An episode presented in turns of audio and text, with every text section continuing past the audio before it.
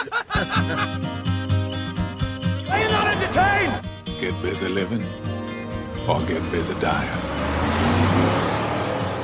All we have to decide is what to do with the time that is given to us. Welcome to Taboo Talk with Jay Louder. This week's topic is something that I have found a lot of people struggle with. Our topic is Do you feel like you're failing as a Christian? In my years of traveling, I don't know how many people I've met who have felt like they just didn't measure up. Maybe they felt like they weren't good enough. Maybe in some cases they felt like they were trying to live up to an impossible standard. Or even in some cases, it was because they were brought up in a legalistic environment where everything is based on what you have done or what you haven't done. This week's guest is a friend of mine. She is a former staff member here at Harvest Ministries.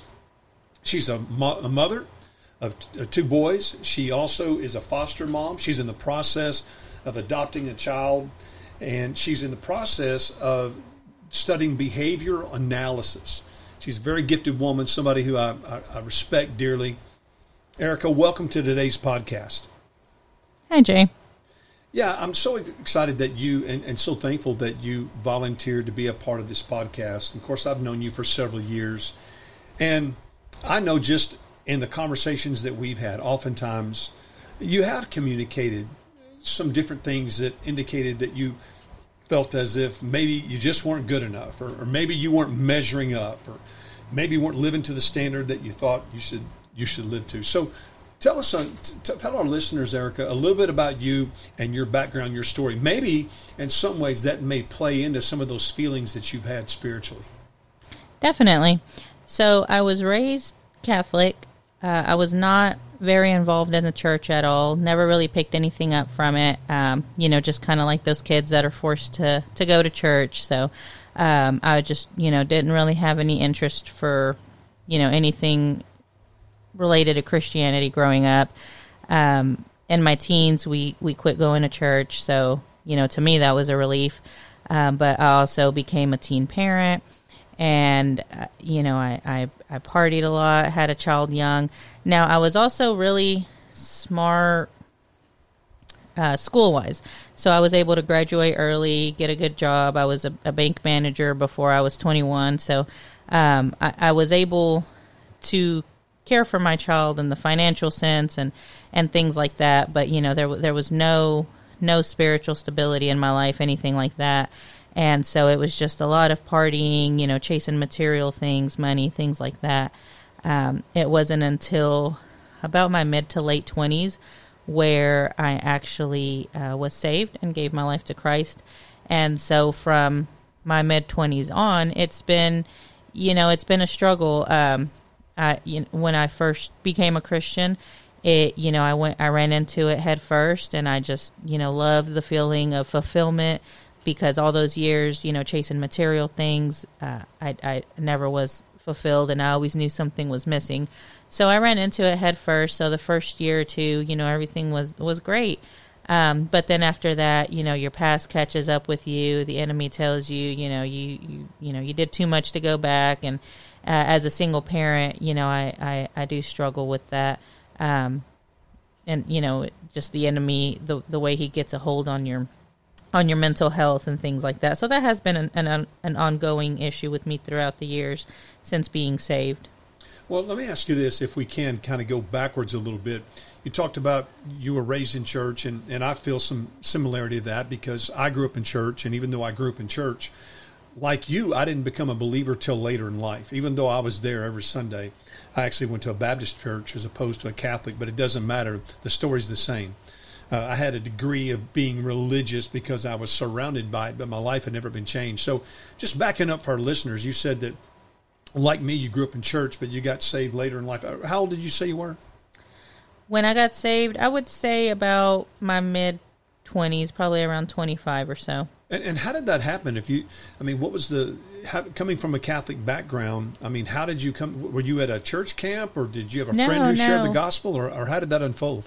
No, uh, you know, and growing up Catholic, you know, we had the the traditions like you know baptism, confirmation, you know, which I had all of those. So I just you know, to me, it was just something you did, and then you know, you got to have a party afterwards. So um, it just never really meant anything to me. Um, and so when I was about 25, you know, I had moved out to Colorado. Uh, I was now a corporate banker, so you know, I had the big house and the cars, and it just felt like you know, the more money I had, the more empty I felt, and there was just like this big like black hole. And no matter how much more I tried to fill it with earthly possessions it just got bigger and bigger. And I finally got to a point where I was just you know so unhappy and just looking for fulfillment. And um my son started going to a church with the neighbors and so they invited us and and I said well you know I've only been to Catholic church so I don't really know you know how to how to go to any other church and they said well this one's non-denomination so it's you know it's it's fine it's not you know it's not going to make you, you know, be a member and do any things like that. So I said, okay, well, good, then I'll go because I'm not really into, you know, becoming a member at a church or anything. So at first I started going to this service, uh, you know, just out of being polite. And my son liked going to the kids' camp. And so um, they just had a service there one day where they, they did a calling. And I, you know, just felt just felt led to that calling. And when they did a come forward, I, I came forward. And at the time, I didn't really understand what that meant. I just know that at that time when that call was made, that's all I wanted was the peace and everything that was offered with it. So I went, and my life didn't change immediately for the better. It actually got worse. So, you know, during that call, you know, they say, Lord, take anything from me that's keeping me from you and keeping me from happiness. So I said that without actually knowing what I was asking for. So the unhealthy relationship I was in ended. I lost my big corporate job. I, I ran out of uh, money because Colorado's an expensive place to live. So I found myself back in my hometown, back in my starter home, um, kind of starting from scratch. Uh, and and so at the time I thought, oh my god, this is horrible. You know, I lost everything. And it wasn't until years later where I realized that's what was clearing me to to live to live this new life there's several things that you said that resonated. First of all, um, about you going to church, and there was a call, an invitation, call it what you will, but people inviting you to come forward and give your life to Christ, which is exactly what happened to me at 21. You know, I, I, I kind of thought, well, I guess I'm saved. Kind of like you, you know, I'd been baptized, kind of gone through the motions, but just like you, you know, they gave the invitation, and I'm just, I felt the same way. It's like, I don't really understand everything, but I know this my life's messed up. I want Christ in my life. So whatever that means, I, I, I want that. And I, I, love what you said about, you know, here you were successful, you were in the corporate world. In essence, you were climbing a ladder that was leaning against the wrong wall. And something else that you said that I, I think is important. I know some people that listen to this podcast are non believers, and we're glad that you listen. But don't be under the illusion if you're not a believer or even if you recently became a believer, uh, because my story is just like Erica's.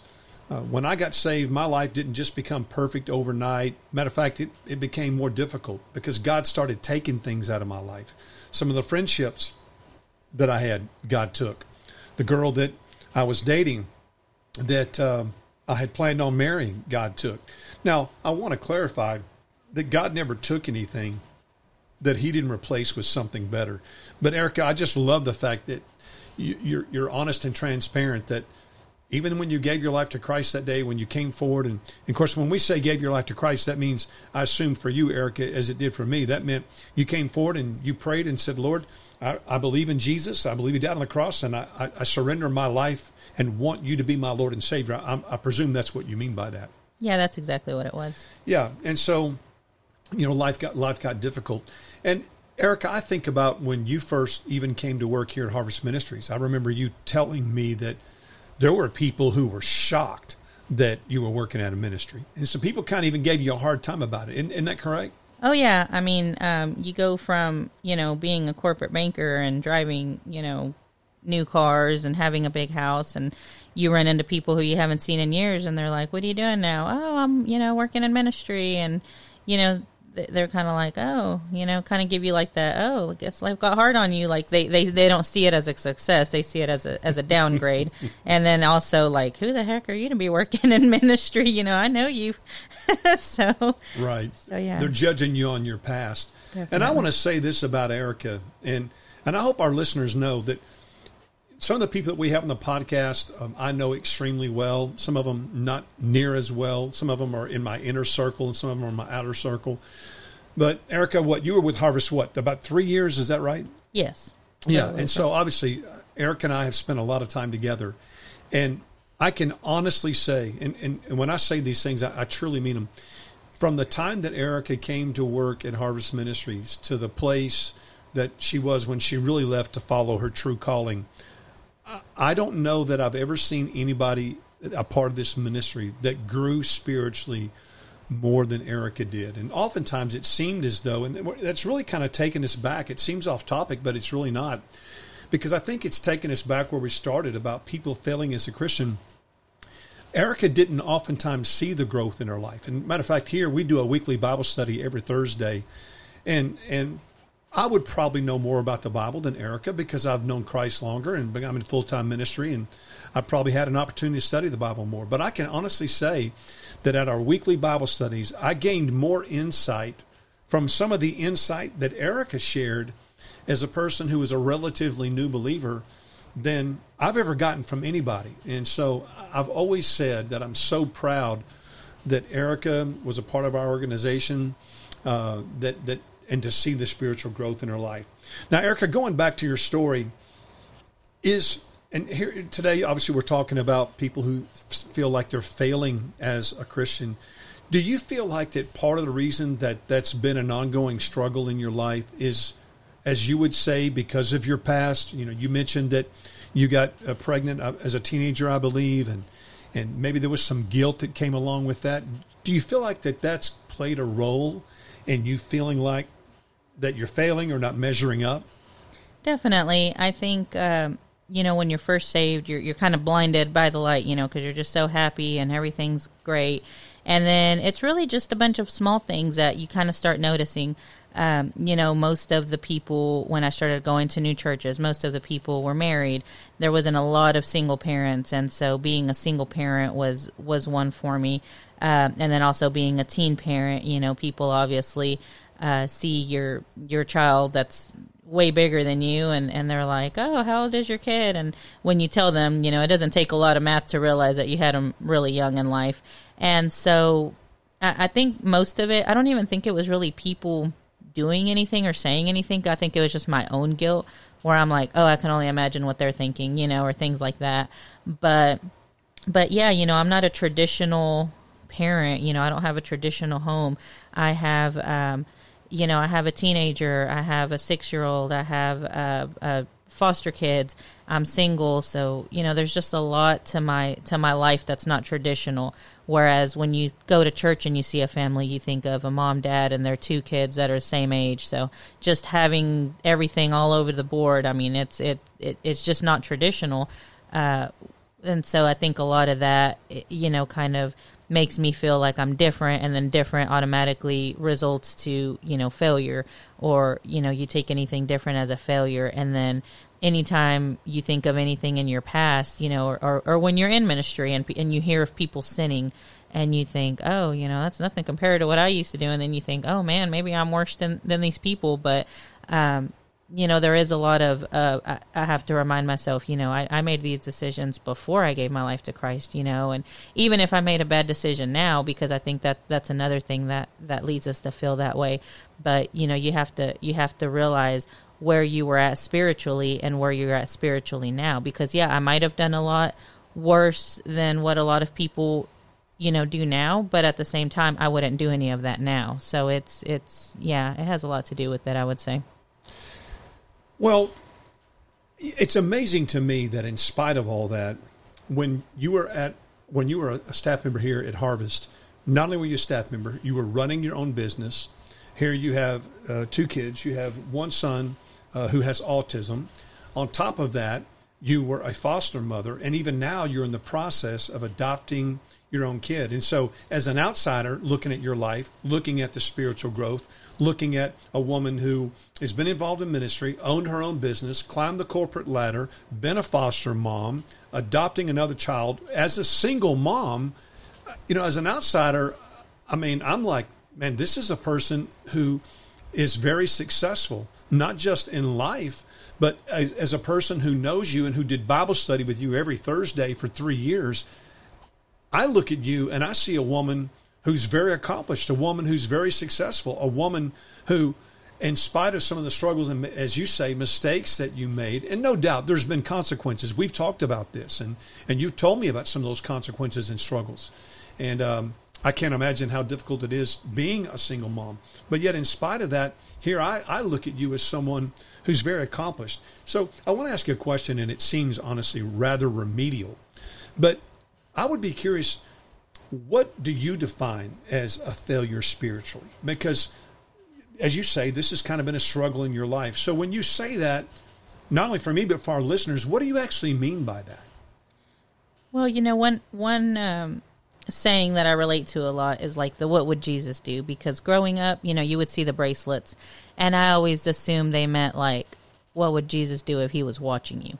Well, now as a believer, I take it more like, "What would Jesus do if he was in that situation?" And I guess both ways, you know, can be interpreted. Depends on you know who how you're reading it. But I would see it as like when you do something that's not Christ-like. Um, you know we we we fall back into sin you know things like that. And while there's big sin that i don't have issues with you know since being saved um, drinking you know drug use anything like that it's not really an issue for me to to to give that up you know especially drinking because you know looking back nothing good ever came out of it um, and the situations that i that i placed myself in you know nothing ever nothing good ever came from it. So that wasn't easy to give up but one of the uh, issues that I struggle with a lot is is anger and you know anxiety and things like that. Living in a spirit of fear, and so it, it's kind of like a cycle. You know, you you you get into this thing into this um, predicament, and you're like, oh. Um, you know something happens and you you lose your mind you know you flip you're over here flipping tables and yelling and then afterwards you're like you know jesus wouldn't do that. Um, although he did he did flip the tables at the church but i'm sure he didn't do that every day. So um, i guess my definition of failure is really just like letting letting god down you know doing something that's not christ-like. And um, I, i've really learned to to be aware that we're not Christ, you know, being Christ like is the goal, but we're human and we are going to get mad. We are going to lose our cool because, you know, we're, we're human and nobody's perfect. But there are times where, you know, I catch myself and I said, you know, I, I didn't have to do all that or, or, you know, I didn't have to, you know, I could have stopped uh, a long time ago. I didn't have to go to a hundred.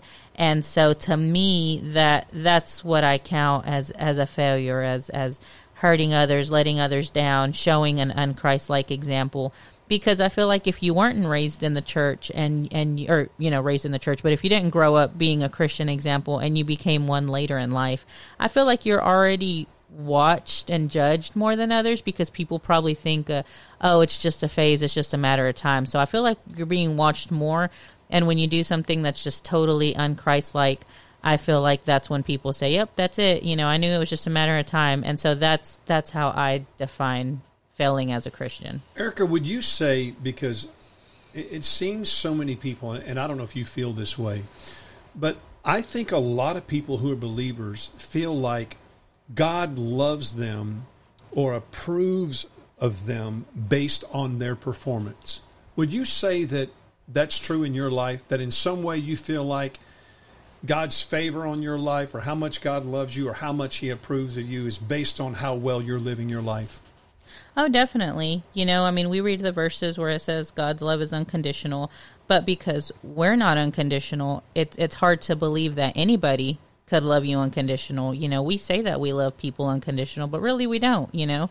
We all have our limits with people and and you know, it, it's just like expecting something from someone that you wouldn't do. So I think it's hard for anyone to believe that, you know, God loves them unconditionally in certain times.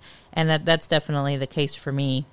But yet, at the same time, and you're a great mother, and I know this for a fact, but if I turn that around for you as a mother, and obviously you as a mother or me as a father cannot compare with how great of a parent God is to us.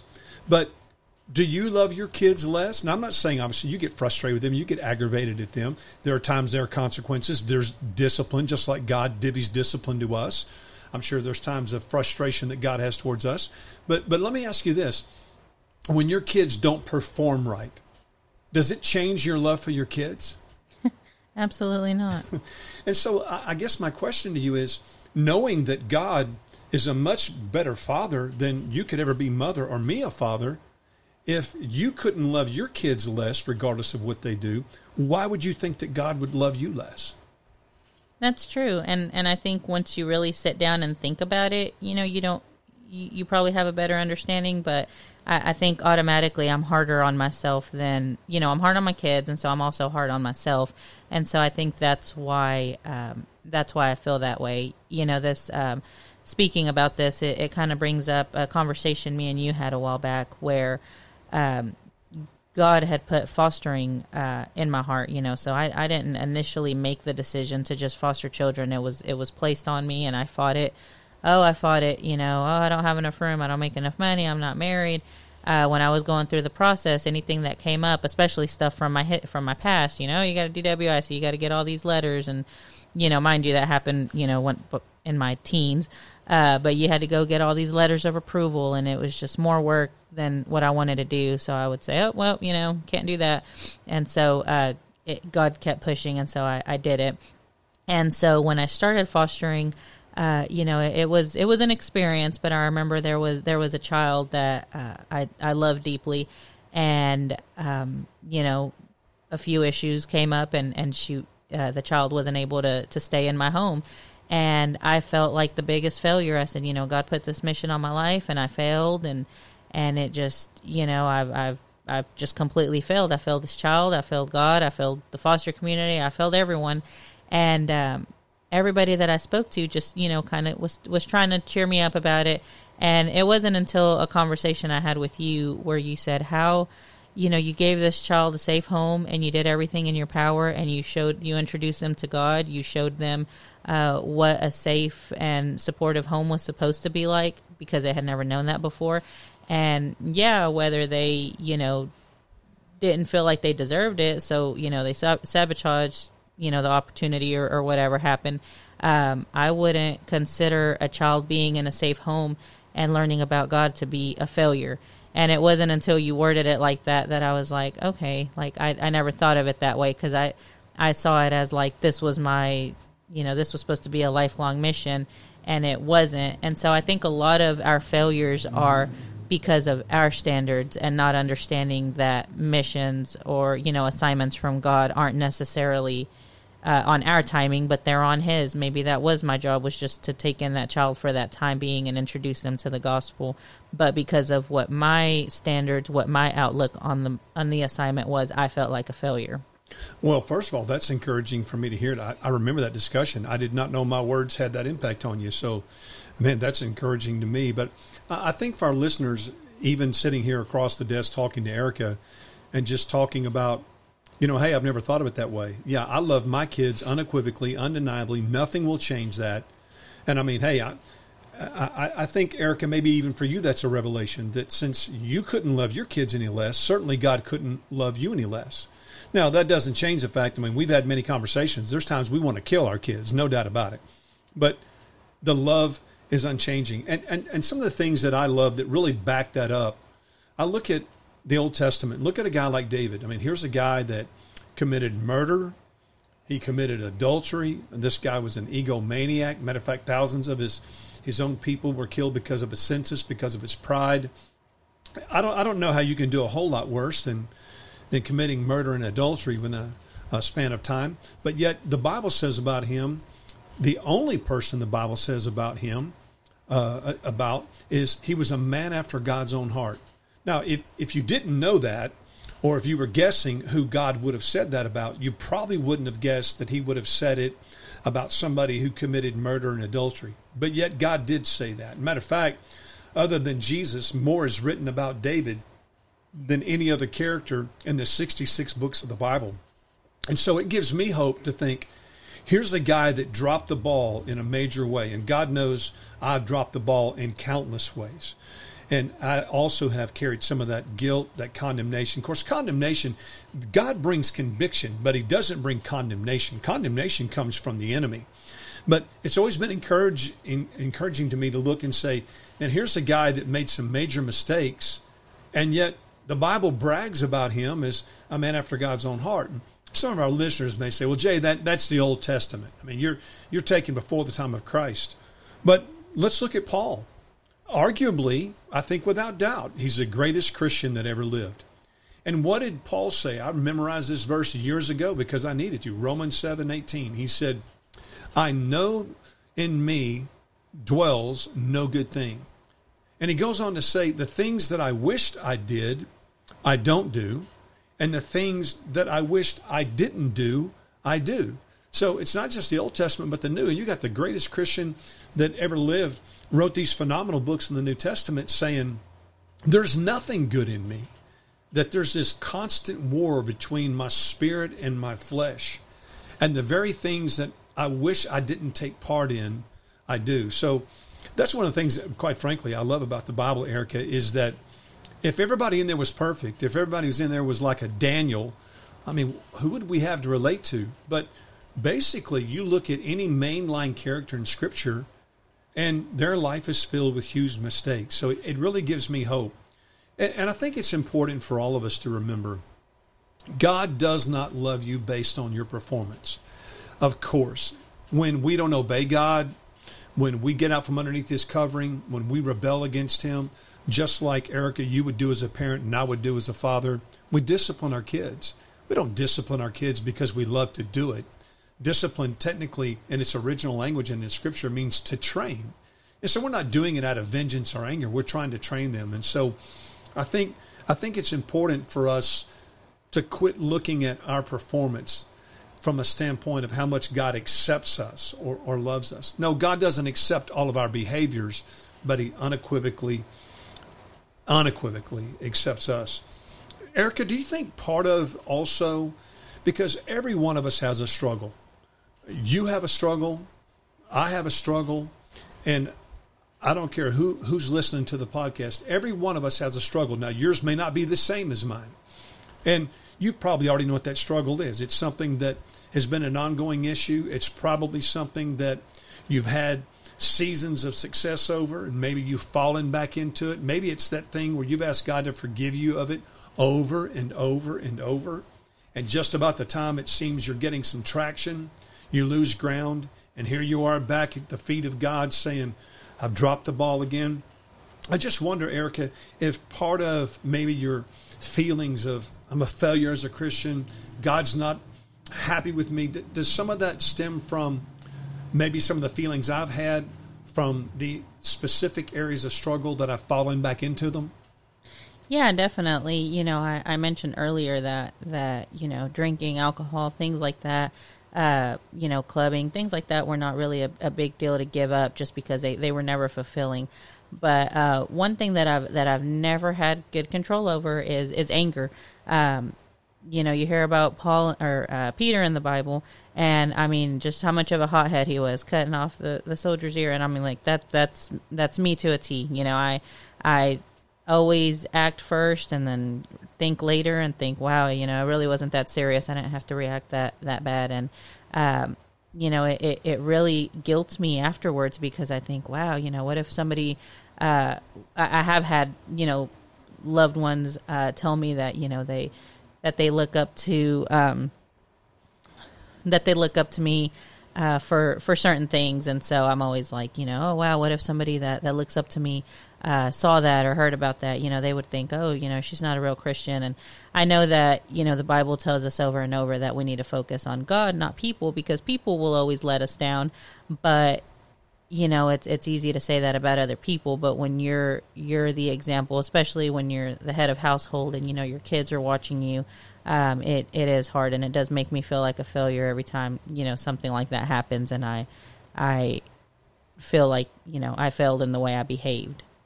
Well, and again, I- said earlier that everybody has everybody has some struggle, and typically you're thinking, "Oh, well, no, I don't have that." Maybe you're listening and think, "Well, that's not me," because sometimes we try to we put that in the category of, well, sexual sin or addiction. Well, I don't have any addictions, and I'm not in sex before marriage or outside of marriage or committing adultery, but repetitive sin is not just these what we would consider the big sins. Of course, all sin is sin, but it could be pride, it could be greed, it could be gossip, it could be lust. And this goes back to that condemnation thing where the enemy is always seeking to place blame.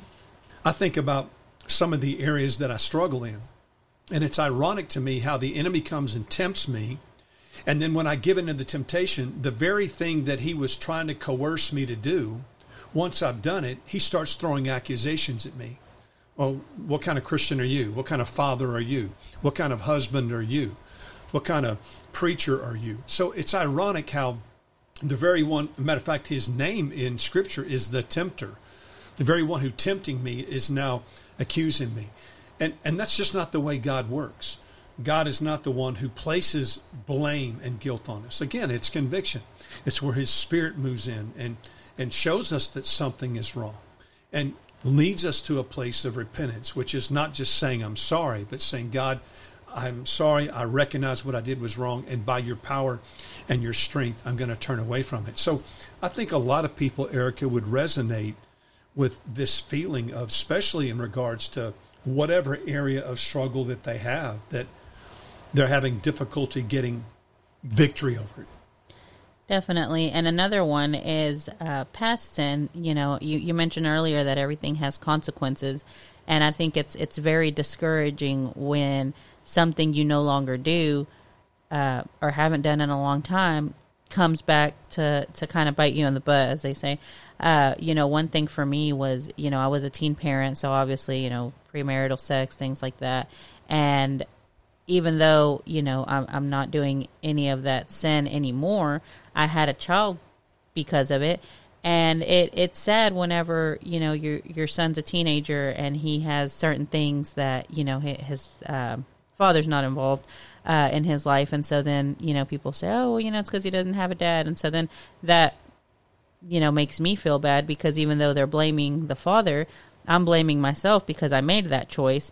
And so now this innocent child doesn't have a father, you know, and I had a father growing up. So I think, wow, you know, I, I didn't, you know, I didn't necessarily deserve or two two parent household, and that's something that nobody decides when they're born. That's just what they got. They either got one parent, they got two parents, they got good parents, they got bad parents, and so be, because of that, you know, that's something that he struggles with. Um, wh- whether he admits it or not, you know, that's got to be an area of, you know, why why aren't you involved, you know, things like that, and those are feelings that I could have saved him from had I not been committing sin. But when you're young and, and you're not thinking about it, you know, you're you're like whatever. And then even when you're saved, you're like, well, I'm not doing it anymore. But then you see issues come up because of your sin, and then it makes you feel like a failure. And you kind of, you know, and it's exactly what the enemy's doing. He's saying, you know, you failed your son, you you committed sin, you might not be doing it anymore, but you did enough to ruin his life, and so then you just go back into this uh, feelings of oh yep I'm a failure I failed him and no matter how good I am now uh, he's always gonna always gonna have that. So it's it's definitely em- uh, the enemy you know getting in your head and and that is one thing that I, I hear a lot of people you know especially those who recovered from uh, drug addiction or or things like that you know you're you're doing good now but your sin has lifelong consequences and that's just something that you're always gonna have to uh, to to battle and that's you know that's unfortunate Yeah, well, God, the enemy, is always throwing one of two things. One is a spear to either pierce you, or it's a boomerang to remind you of the past. But that's not the way God works. God, God's always throwing love at us, and the enemy has an uncanny ability to always bring up things that we've done that we regret doing, and that maybe even still have consequence. And I, I just I, and, and let me back up and say this. I'm, I'm not saying that because we have struggles that we can never have victory over them. I do believe that we can. But I also recognize, as somebody who's known Christ for years and who is trying to live for Christ, even though I fail often that it's not uncommon for the enemy to, to, to, to get a crack in the door and to get us, bring us back to a place of bondage. And, you know, God doesn't bring up the past. If we truly ask God to forgive us of something and we've repented of it, the enemy will bring up the past, but but God never does. I love the story about the woman who was caught in adultery. And we all heard it. She was actually caught literally in the sexual, the physical act of adultery. And we could get off tangent here and ask where the man was. We won't do that. But here this woman is brought probably half clothed, and there's people gathered around her ready to stone her. Makes me think of just exactly what Satan would do. Look at what you've done. Look at who you are. Look at your mistakes. Look at your sin, which is exactly what the enemy does throwing this boomerang, throwing this spear. And, you know, we know the story. Jesus kneels on the ground and he writes something on the ground and he tells the crowd, Whoever among you is without sin, go ahead and throw a stone. Of course, the Bible says that beginning with the oldest, eventually uh, to the youngest, the crowd disappears. And Jesus makes this statement that I think is so apropos for this situation and for people who feel like they're a failure, who feel like it's all about about how I behave, it's all about my performance. Jesus said to her, "Where are your accusers?" The reason he asked that is because they were gone. And then Jesus makes this final statement that I believe he would say to every single person listening to this podcast. And you may be struggling. Matter of fact, you may have fallen back into the quicksand of your sin. You may be there right now. And the enemy may be throwing every boomerang, every spear at you, telling you what a worthless person that you are. If you truly are trying to follow Christ and you're seeking to turn away from it, I believe that Jesus would say to you, exactly what he said to the woman that was caught in adultery. And this is what he said. After saying, Where are your accusers? Where are those that condemn you? He said this Neither do I. Jesus said to a woman that's half clothed, that was literally in the process of having intercourse with a man who was not her husband, he said, Neither do I accuse you. And I think that's important for us to remember, all of us, because Eric, I don't think you're by yourself. I think a lot of people have this feeling of fail that I'm, I'm a failure. And again, it, it's not the voice of God telling them that. It's certainly the voice of an enemy.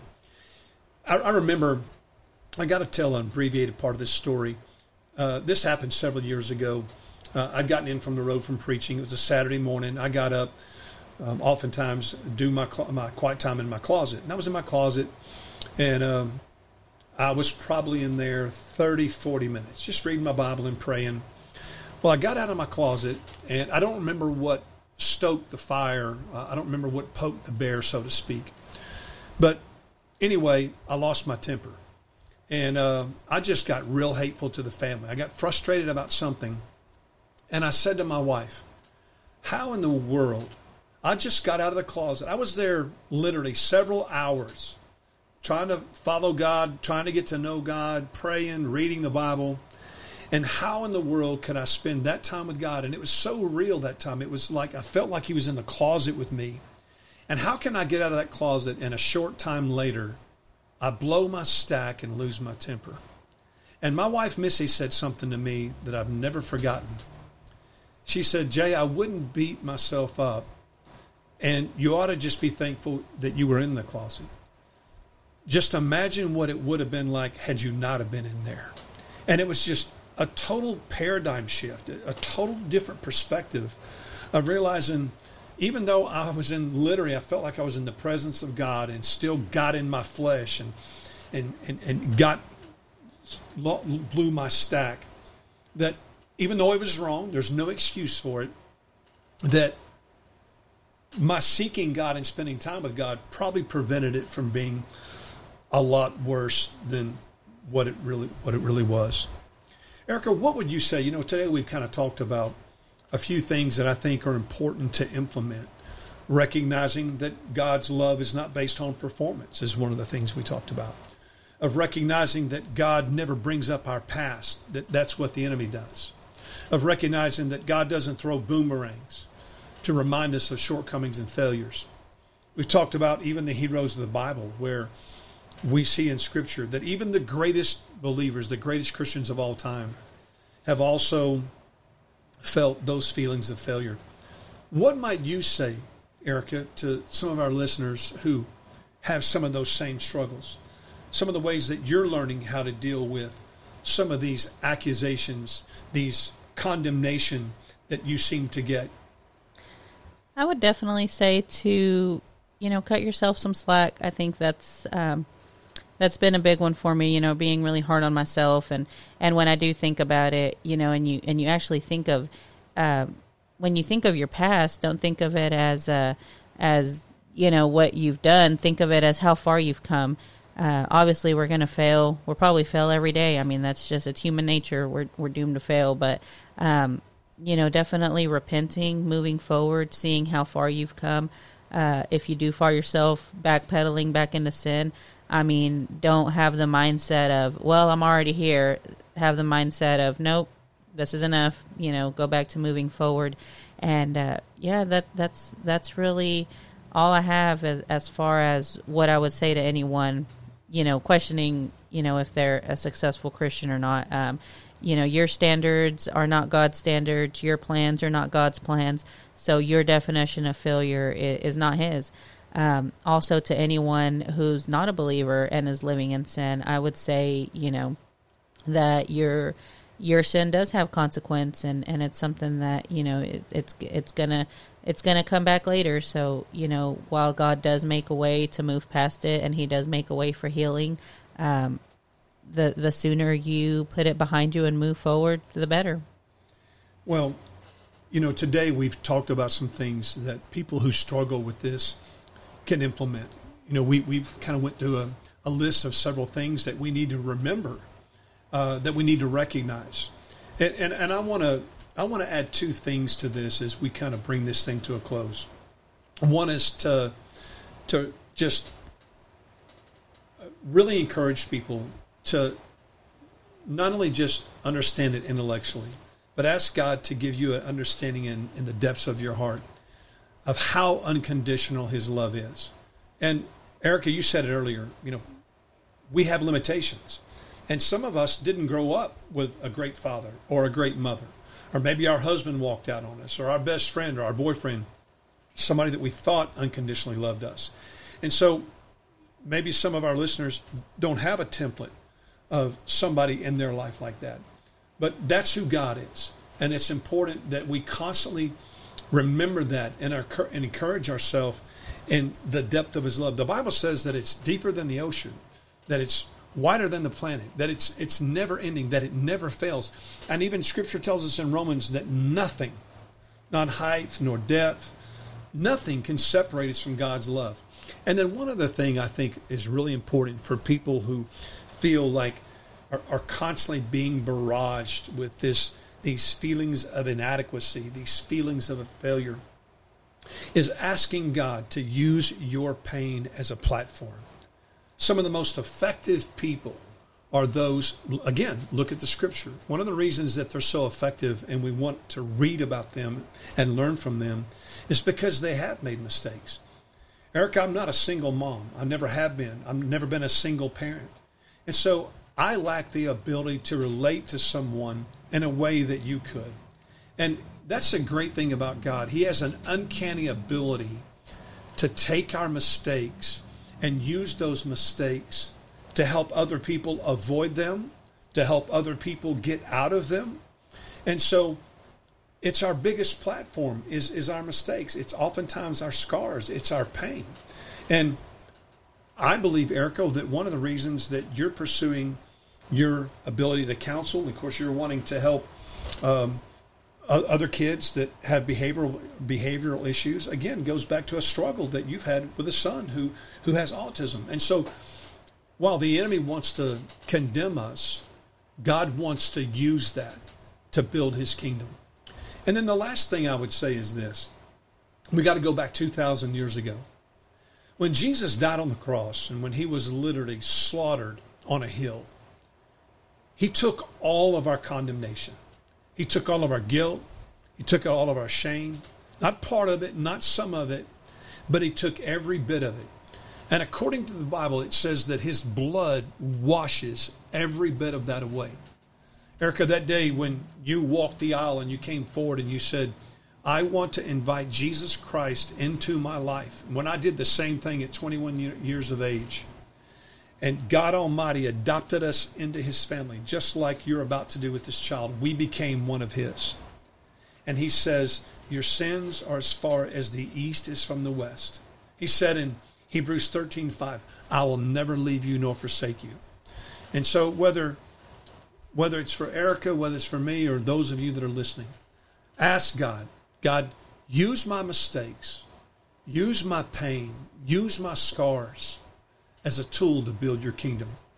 That's what he wants to do. Erica, thank you so much for being a guest on Taboo Talk with Jay Lowder. So much respect for you, respect for what you're doing with your life, respect for you as a mother, and just so appreciate you being authentic and transparent today on Taboo Talk. We'll talk. We'll see you next week on Taboo Talk with Jay Lowder.